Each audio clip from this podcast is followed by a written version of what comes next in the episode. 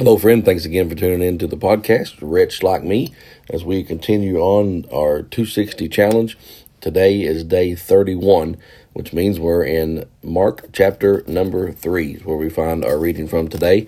And I want to start off here just right in the verse 1 through the first story here in the chapter.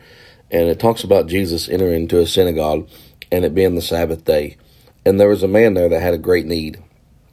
This fella um, had a had a, what the Bible calls a withered hand, and Jesus stretched forth his hand and he and he heals this man, and then the the crowd gathers around and they watch to see whether or not he would heal him, and when he does, they all get upset, and they all uh, verse six says from that point on they took counsel with the Herodians against him how they might destroy him.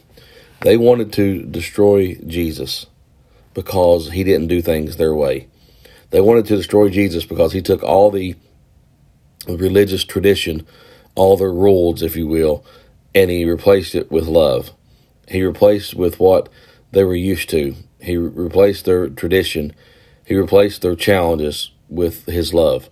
His love was the reason that he uh, he stretched forth his hand and touched this guy and he healed him, and they were upset about it.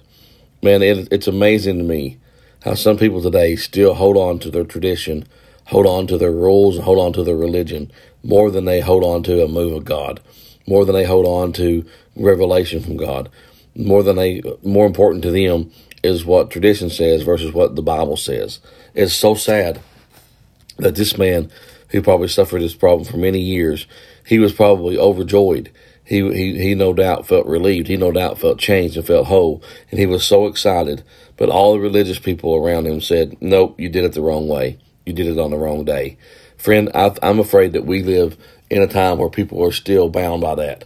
Someone may come and uh, and give their life to Jesus, and we worry about well they didn't uh, they didn't bow at the altar, or they didn't repeat this prayer, or they didn't uh, do it the right way. And really, what matters is what's in their heart.